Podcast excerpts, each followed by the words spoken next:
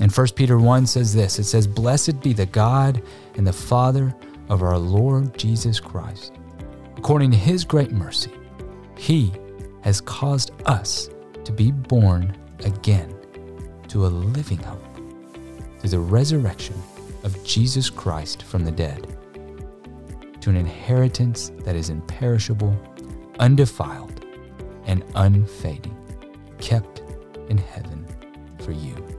Guys, we are born again to a living hope in Christ. And we are to hold fast to that hope. And if our hope is in Christ, then we have hope at all times. He never stops being available. We have hope at all times. Hi there, my name is Kelly Darty, and I'm your host. You know, a constant reminder that I used to receive from my pastor growing up was this As believers, we are not to be circumstance controlled, but Christ controlled. Believer, are the circumstances in your path dictating how you will live today, or is Jesus? Our assistant camp director and field rep, Kevin Martin, whom you've already heard give his testimony in episode 11, now leads us in a devotion reminding us that we need to be facing our circumstances, living from Christ. I'd like to start off today by sharing a story with you about a man named Leo. Leo is my wife's grandpa. He is a big Russian man, gray haired and stout. But really, all you have to remember about him is that he's Russian. And Leo loves one thing in this world, and that is he loves to drive. If he could do it all over again, he says he would move to America to be a truck driver. He loves he loves driving so much that when he goes places, when he goes on road trips, he doesn't even get out of his car to look at the places that he's driving through. So he'll drive to something like Niagara Falls and he'll just drive by it and look at it as he's going by and then later he'll check it off the list as I've been to Niagara Falls when he didn't ever even get out of his car. And when I ask him why why doesn't he get out? He always tells me, he says, why why get out? You can just look up all the details on Google. And so that's that's Leo. That's who he is. He just loves to drive. And several years ago, when Alina, my wife, and I were still dating, he came for a visit to the US. And he and Alina went on this 6,000 mile road trip to the East Coast and back to Texas. But they made one mistake they didn't drive through Florida. So, guess who wanted to drive to Florida? Leo. But Alina had run out of time and she needed to start her fall semester. So she ended up coming to me and asking me if I would go with her grandpa on a road trip to Florida in her 2001 blue Honda Civic. And me, being the, the boyfriend that I was, wanted to impress her, wanted to do something nice for her, said yes, of course, I'll go on a road trip with your Grandpa. There were just a couple of things that I didn't think through before saying yes. One is the fact that Alina's grandpa speaks like five words in English. And so I don't know if you can imagine this, but the first leg of our trip from Texas to Florida was about 14 hours long. 14 hours in a car with someone who doesn't speak English. And at the time, I knew very little Russian. Needless to say, our communication was, was very primitive. It really just consisted of, of grunting. He'd, he'd see something interesting outside the window and, and, and he'd kind of grunt. He'd just, mm. and, and, and I would, how do you answer that? Mm, mm-hmm.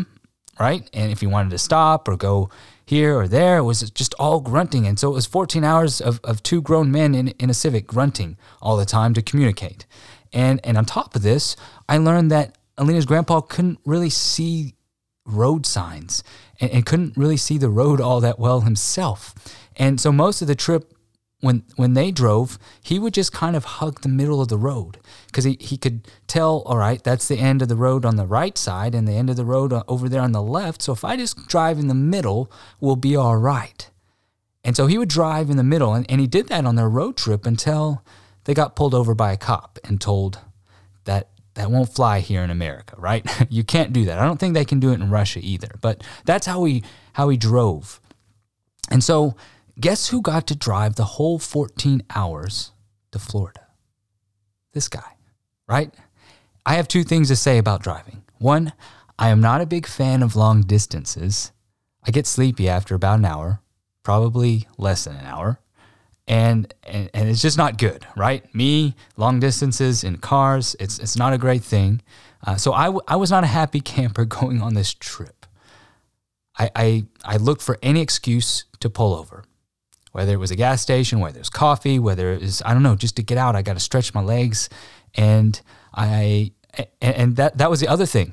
the whole 14 hours he was just blaring this Russian music, and and I would try to switch it to to something else to the radio, and immediately he would he would flip it back over and, and push on, uh, put in the CD and, and, and, play his Russian music, and then he would turn it up, and, and I was I was just miserable. But we we finally made it to the city of Jacksonville, and we spent the night with some friends. And the next morning, Leo wanted to go to Miami to to see the beach, to get to the Atlantic Ocean.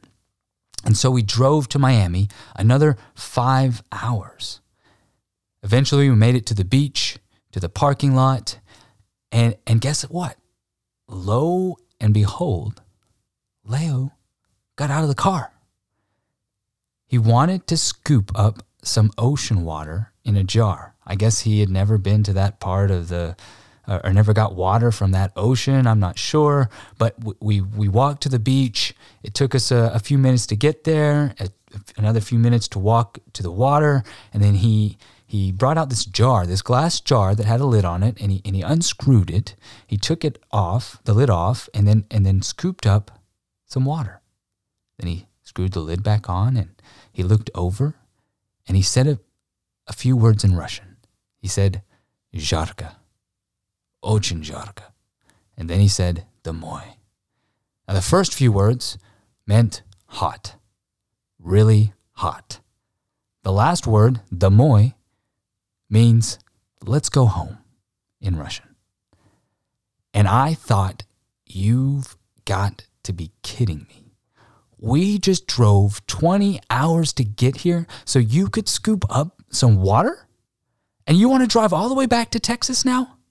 And I was thinking in my head, no, no, no. We we're not doing this. This this does not make sense. What was the purpose? We drove all the way here just so you can fill a little jar up with some ocean water. Well, 5 minutes later, we were back in that Honda Civic driving home. And again, I was I was miserable. I didn't I did not like that. And guys, I tell you this story because I believe that today we live in a society that says we are to live from our circumstances, from our experiences. And I look back on the trip and I realize I was just living from circumstance. And I realize how much I missed out on the life I have in Christ. And the reason for that was simply because the whole trip I was concerned with mainly one thing me and my circumstances. And some of you may feel like you are, are stuck on a road trip with little or no purpose, a trip where your, your life is dependent on, on your circumstances. And I believe that Scripture reminds us that God never meant for our life to be dependent on circumstance. I believe that Scripture urges us to put our hope in God's Son, Jesus Christ. Hebrews 10:23 says it this way. It says, "Let us hold fast to the hope we profess, for he who promised is faithful." And 1 Peter 1 says this. It says, "Blessed be the God and the Father of our Lord Jesus Christ. According to his great mercy, he has caused us to be born again to a living hope through the resurrection of Jesus Christ from the dead, to an inheritance that is imperishable, undefiled, and unfading, kept in heaven for you. Guys, we are born again to a living hope in Christ. And we are to hold fast to that hope. And if our hope is in Christ, then we have hope at all times. He never stops being available. We have hope at all times in Christ.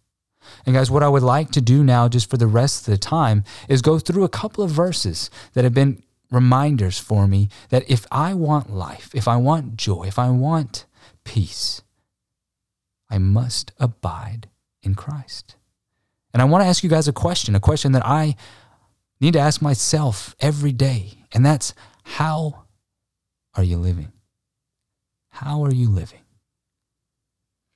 So the first verse that I have, hopefully most of you know it.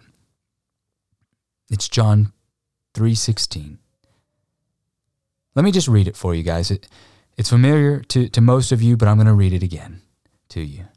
John 3:16 For God so loved the world that he gave his only begotten son that whoever believes in him shall not perish but have an easy life a full bank account and go to heaven one day. Y'all, that that is not what that verse says. You you know it. If you know the verse, you know that that is not what the verse says. That's not the offer of the gospel. The offer of the gospel is life, eternal life. And it's not that we will just be in heaven one day, but that God himself will live in you. Y'all, I love this verse. One, because it's, it's one of the first verses that spoke to my heart It's one of the first truths about God and who He is that broke through my thick skull. And this verse revealed to me something about God and what He thinks about man. This verse reminds me, it tells me that you matter to God, that I matter to God, and that God loves you, that He gave His life for you. And I want you to think about that for a second. I want you to think about the fact that a holy, a righteous, and all knowing God said, You matter. You matter. Kevin, you matter. Alina, you matter. Jose, Ellie, Robert, Dominique, Elon Musk, you matter to me. And that blows my mind. Jesus says, I don't care where you were born. I don't care if you come from a dysfunctional family. I don't care the color of your skin. I don't care whether you are successful, you have all the money in the world, or you have two pennies. You matter to me. You matter to God. And this verse reminds me that the offer of the gospel is eternal life. And it is a quality of life that cannot be stripped away by masks, by needles, by whoever's in charge, or by wherever you are, whoever you are with. Because if you have the Son, you have life. If you have the Son, you have life. The next verse, Psalm 46:10 says this. In some tran- translations, it says, cease striving. In others, it says, be still and know that I am God. Stop striving in your own strength. Be still. Literally take your hands off. Stop trying to be God. Stop trying to live the life that only Christ can live. And remember, Christ lives in you. The God that sustained you, the God that designed you, the God who saved you by his life lives in you. Be still. Now, the longer I live, the more I realize just how much I need Jesus and how much I need to cease striving. But the part that gets in the way for me, knowing his life, is often not the fact that I matter to God, but the fact that God Himself matters more than me. You see, I want to put me first when it comes to my time, when it comes to my career, when it comes to raising my kids, when it comes to, to my wife, when it comes to, to people. I want to put me first. And I have to be reminded that God matters more than me. But so often, I forget to simply be still. Be still and know that I am God. The third verse that's been a real encouragement is, is a verse from John 16, verse 33. Says, These things I have spoken to you, so that in me you may have peace. In the world you have tribulation, but take courage. I have overcome the world. You, as a follower of Christ, may have peace. Philippians 4 4 through 7 says it this way it says, Rejoice in the Lord always. Again, I will say, Rejoice. Let your gentle spirit be made known to all men. The Lord is near. Be anxious for nothing, but in everything by prayer and supplication, with thanksgiving, let your request be made known to God. And the peace of God, which surpasses all comprehension, will guard your hearts and your minds in Christ Jesus. Guys, rejoice in the Lord. Rejoice in who He is. Rejoice in what He has done and is doing in your life. Don't forget that He's near. Never forget that as a believer, Christ lives in you. Guys, God can't get any closer than that. You are in Him and He is in you. And there should be no greater comfort than the fact that God lives in you. And we are to be thankful and we're to pray. God gives us this beautiful opportunity to talk to Him. He's available 24 7. We can walk and talk. We can work and talk to God. We can eat and talk to God. See, the cool thing about God being available 24 7 is I think that prayer is one of the only things that I can do at the same time as I'm doing something else. As a man, it's hard for me to do multiple things at one, one time, but I believe prayer is one of those things that God has enabled us when we look to Him that we can do while we are doing something else. Walk and talk. And guys, when we are rejoicing in the Lord and giving the things in our life into His hands, God's peace will guard our hearts and our minds. This is a promise, and God does not go back on His word.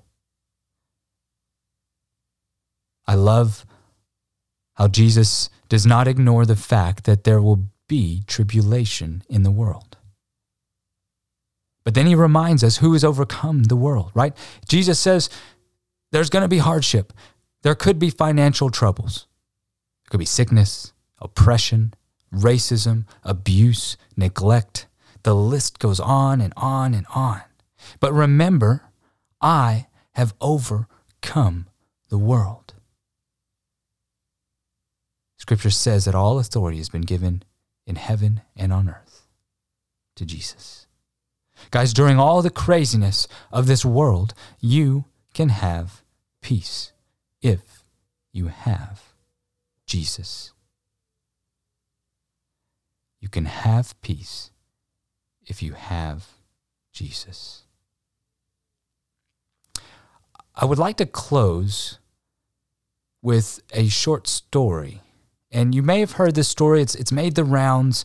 It's, it's a story about a rich man and his son and the art gallery that they owned. See, the son was rich, he had lots of money, and he had lots of time. And he used to walk the streets of his great city. And while walking the streets, one day he met a beggar. And they got to talking, and the beggar asked the young man to tell him a little bit about himself. And the young man told him about his father and that they were wealthy and that they owned a large art gallery. And that perked the beggar's interest. He, he told the young man, he said, You own an art gallery? Really? Well, I'm I'm an artist. Could I could I draw your portrait? And the young man was flattered and said, Of course. Of course. And so the beggar got out some paper and, and a pencil and, and started drawing this young man's portrait. And when he was done scribbling on the paper, he turned it around and showed the young man. And it was not all that impressive, but the young man kept it and was happy because it was the only portrait anyone had ever done for him. Time went on, weeks went on, months passed by, and as time passed, news reached the beggar that the young man and his father had both tragically passed away. But in honor of, of the young man and his father, the art was to be uh, auctioned off. And the beggar heard about this auction and, and decided he would go. So he wore the, the very best clothes that he had and snuck into the back of the auction. And sure enough, when he was in the in the, the place, he, he spotted his portrait, the portrait that he had, had drawn. And then the auction began.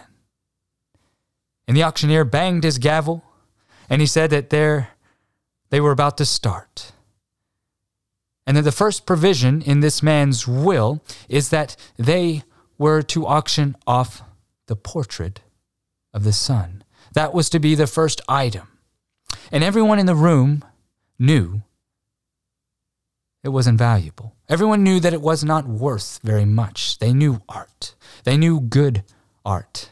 And they knew that this was not good, that this was not of value. And so no one bid on the portrait except for the beggar. He only had a few coins to offer, but he was not outbid. So the auctioneer pounded his gavel again and declared the item sold to the beggar. The beggar received the portrait with a great smile. And next, the auctioneer pounded the gavel again and said, There was a second provision in the man's will. He said, Whoever bid on the son's portrait gets everything, gets the whole gallery. Whoever bid on the son gets it all. If you want life, you need the Son, Jesus. Your life should not be ruled by circumstance or from experience. He who has the Son has life. How are you living? How are you living today? Are you living from Christ? Let me pray. Father, I thank you for this opportunity this opportunity that you've given just to, to look at your truths, Lord. Lord, the reminder that if we want life, if we want to know your peace, if we want to know your joy, that we need you. Lord, and I thank you that you are sufficient for whatever we face. I pray for those that are listening, Lord and just that their hearts would be open, their minds would be open to whatever it is that you want to reveal about who you are to them. And I thank you, you've given me this opportunity today. In Jesus' name, amen. Thank you, Kevin, for that reminder that we as believers need to be living from Christ and not our circumstances. I'm so appreciative of Kevin and the other staff and their willingness to take part in the podcast. You know, they've sat down to do interviews and to give devotions, and it's just been really encouraging to have their support and to, to have them help out like they're doing with that. And I know from the messages I'm getting from you that it's been a blessing. So I want to thank all of them. Uh, just a few announcements. I want to remind you to be following us on Instagram if you're not already doing so, and you'll find it at the His Hill Podcast. Also, we have a few retreats coming up that I want to remind you of. The first one is uh, almost on us. It's Chill at the Hill, which is our youth retreat, and that is from February 25 to 27. If you're interested in coming, uh, you can register online. And also, we have our ladies' retreat coming up April 1 to 3. The guest speaker then will be Anita Cooper, and you can register there as well. Hishill.org. Both of these will be found under, under the retreat button, and the registration forms are there. I'm your host, Kelly Darty. Thanks for listening, and remember, keep your eyes fixed on Jesus.